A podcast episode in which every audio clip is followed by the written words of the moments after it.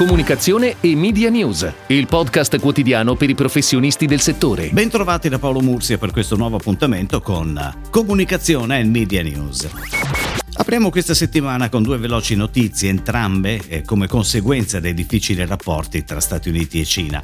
Huawei infatti ha annunciato l'arrivo del suo sistema operativo destinato a rimpiazzare Android di Google. La novità si chiama Harmonious e potrebbe essere disponibile sugli smartphone all'inizio del prossimo anno. Intanto il presidente americano Donald Trump non ha intenzione di concedere nessun posticipo alla scadenza di metà settembre per la vendita delle attività americane di TikTok smentendo così le voci circolate su un'apertura da parte dell'amministrazione americana di concedere più tempo alla cinese ByteDance per la vendita delle attività americane di TikTok.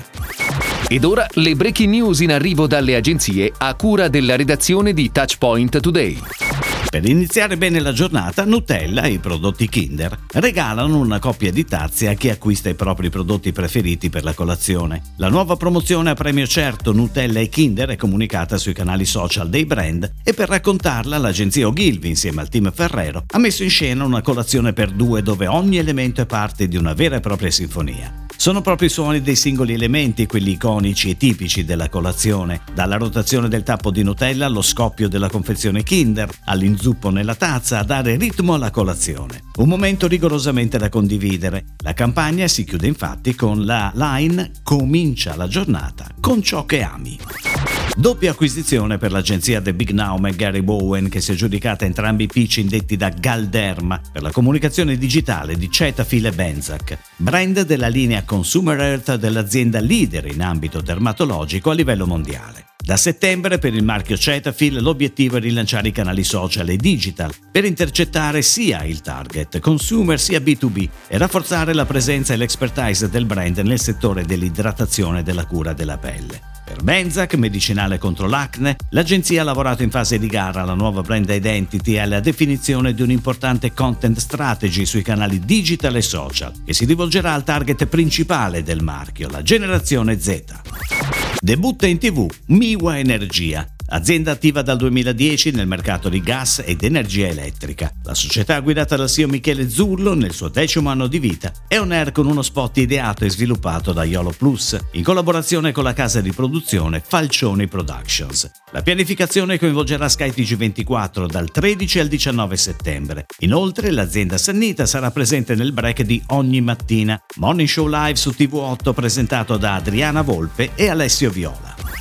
Dopo aver trascorso il lockdown incollati agli schermi dei device digitali, sembra che a luglio 2020 i consumatori in Europa si siano presi una pausa collettiva dal gaming. Secondo una ricerca condotta da Comscore in Francia, Germania, Italia, Spagna e Regno Unito, la percentuale di visitatori di internet che hanno visitato un sito o un'app relativa a giochi e videogame è diminuita in tutti i paesi, tranne che in Germania. L'Italia segna un calo dell'1% rispetto al mese di giugno, ma un aumento del 3% rispetto al mese di luglio del 2019.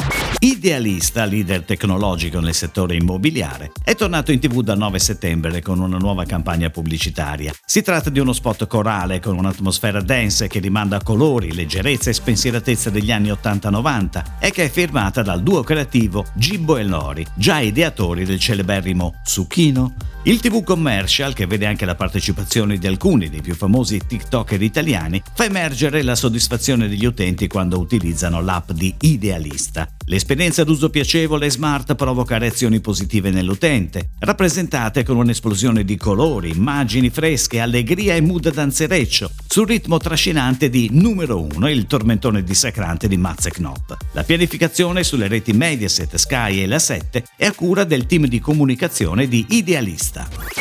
È tutto, grazie. Comunicazione e Media News torna domani, anche su iTunes e Spotify. Comunicazione e Media News, il podcast quotidiano per i professionisti del settore.